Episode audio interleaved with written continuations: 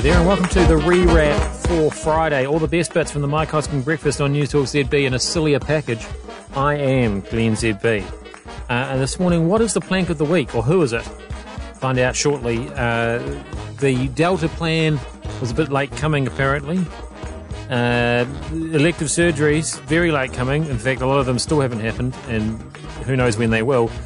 And we'll mark the week because it's Friday, and that is what we do on Fridays. But before any of that, uh, let's start the way that we often do these days with slamming the government on their response to this whole situation. Kudos to Murray Bolton and Russell Coutts this week for making their mark, their contribution to what I have no doubt is a growing resistance to the absurdity that is the running of this country, the danger and dishonesty of the government, and the realisation that the regime of fear and chaos has got to come to an end. Coutts, of course, is no different to the myriad of other people who have spoken out now for months on end. There's now an industry of op ed pieces and Facebook blasts from well known and not many making cogent, intelligent arguments as to the madness under which we continue to operate, or as the case may be, not operate. And in that, is the Murray Bolton case. More on that shortly.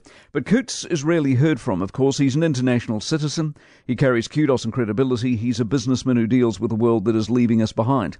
He puts his voice to the chorus of people who are hamstrung, angry, confused, defeated, bust, bewildered at a regime whose sole argument, of not obsession, appears to keep hospital beds empty at all costs while refusing to bolster the number of hospital beds. But back to Bolton. If you missed it, he's a businessman too.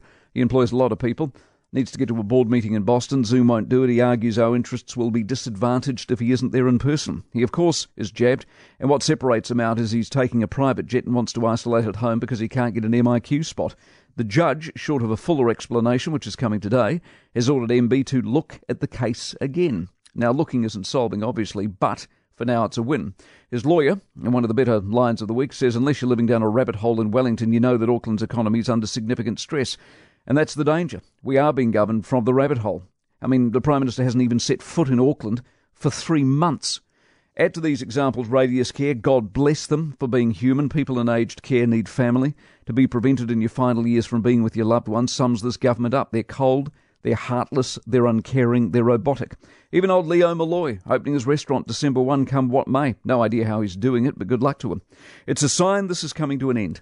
It's a sign the trust has been lost, the willpower's gone, the patience is up, and the frustration now heavily outweighs the logic. The government have blown it. They pushed too hard, too far, for too long. And combine it with a lack of common sense, of a plan of any real detail, of the endless announcements about announcements, and whatever good grace there was has been abused to the point of no return. You only ever govern with the goodwill of the people, and goodwill is in shorter supply than magnesium. Yeah, I don't know. I still feel like in the ZB world, we, it's, it's, we're prone to living in that echo chamber where we all agree with each other that the government's doing a terrible job. And outside of that world, there are other people who actually live in the world doing their thing and thinking that they're being protected from COVID, and that's you know just the price you pay. Anyway, uh, not everybody sees it that way, of course. Speaking of Ardern, she's up for an award. She's been up for an award this morning in Britain uh, every week, Mike Graham on UK Talk Radio decides on a plank of the week, along with some guests. So Ardern's been nominated for vaccine mandates for some, but then not for others, for not having a plan and for scaring the country. That's what she was nominated for. She was also up against Paul Scholes for biting his daughter's toenail and sucking on her toe on a video, and against Insulate Britain for the disgraceful protests still ongoing. So who's the winner? Really? She just okay. looked um, really creepy, psychopathic, mm-hmm. and honestly, I'm scared for the people of New Zealand yes. that yeah, she's what's she the Prime next? Minister. Yeah, yeah. Uh, well, exactly. When when this is o- when this when this is over, she whimpers and crosses yeah. her fingers. What's she going to do but next? This is what these people want, right? They don't want there to be any more elections ever. Oh, we can't have any elections because of COVID. Of course not. So I'll just stay in charge, shall I? That's what they like, I think.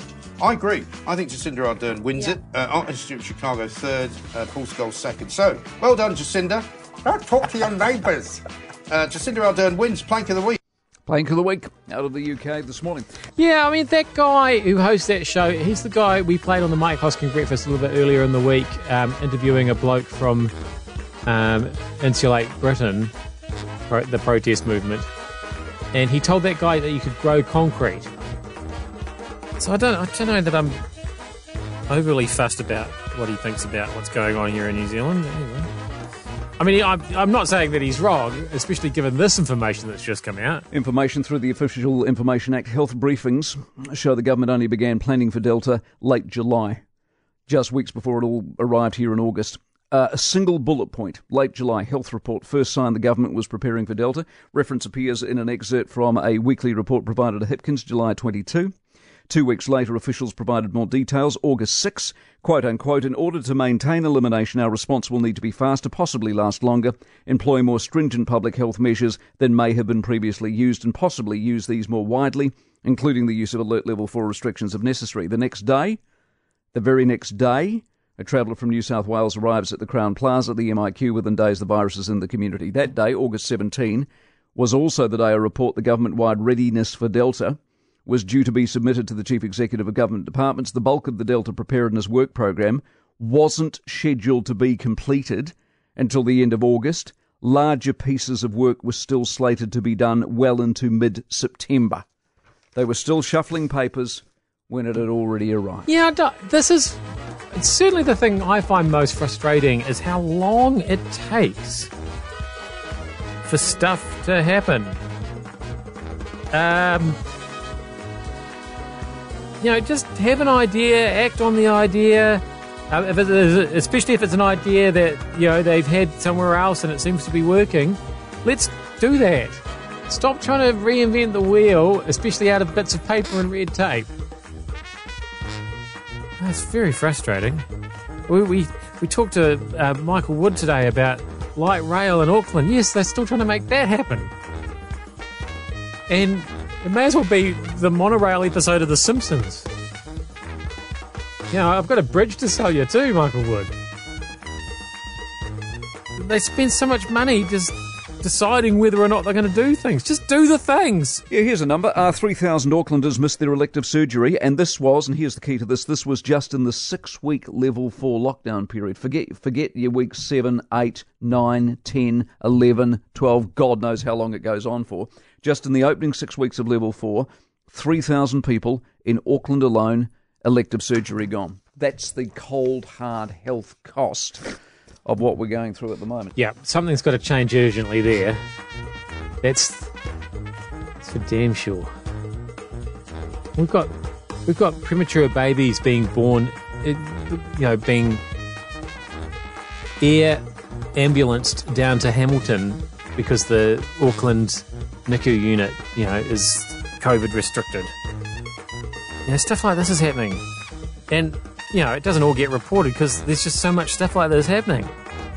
Oh my God, let's mark the week. Let's try and lighten things up. Can we, can we please? Time now to mark the week. Little piece of news and current events that's more popular than Elon Musk on an earnings call.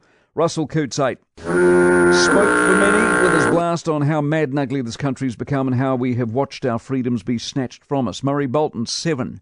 It's not over. But it's a good start when you're suing your own government and winning something isn't right. Simon Moutter, seven. As he closed the doors to one of his investments, he spoke for many as well. People can write cheques for red ink if they know when the damage is ending. No one knows when the damage is ending, and that is the damage this government is inflicting on the country. Flying to Christchurch too? I mean, why is everyone angry that there wasn't a mandate to fly? What were you expecting? A plan? Organisation? Why would you be expecting that? Schools, three. What a cluster. Maybe November 15, maybe not. It's complicated. Is it? You get the sense everything's complicated when delivery isn't your strong point. Courtney Duncan, 8. A brilliant young talent with years of success ahead of her. A highlight of the week for me. Farmers, 9. Speaking of highlights, KPMG report had them top of the pile globally on climate. Farmers, 9. Fonterra is writing record checks for milk. 13 billion they're worth from dairy alone this season. Thank God for the farmer.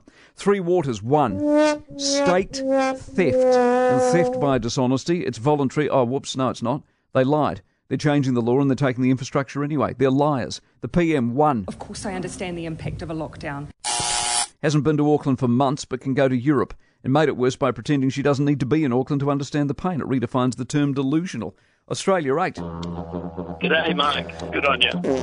Out vaccinating us. International travel's on from Monday. MIQ's gone. Home ISO's gone. Rapid testing kits are in supermarkets. How is it they can be so much better than us? It's called leadership. COP26 3. A week of reports telling us how useless we are at emissions, how we keep making promises we can't keep, and we think that COP26 is going to be different to COPs 1 through 25. Barry Soper, 7. possibly know what Gina? the people of Auckland are feeling at the moment if you haven't been here. Gina? Flying the flag for asking tough questions of leaders and not backing down. A tough question from the galleries as rare as Ardern sighting in Auckland these days. And that's the week copies on the website, and be rest assured no magnesium was used in the production of this product. I think that was the big takeaway from the week, wasn't it? That our cars are all made out of magnesium. I Don't know how to feel about that. Um, the only thing I can really remember about magnesium in, is I remember burning it up in science at school, and it burned very brightly and very hot. Which so um, the next time I consider driving my car through an open fire, I probably will decide against it.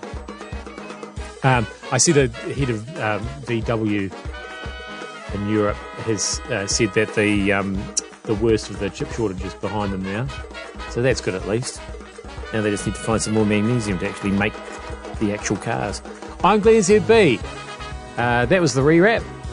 I don't know what is it made out of. What is this thing made out of?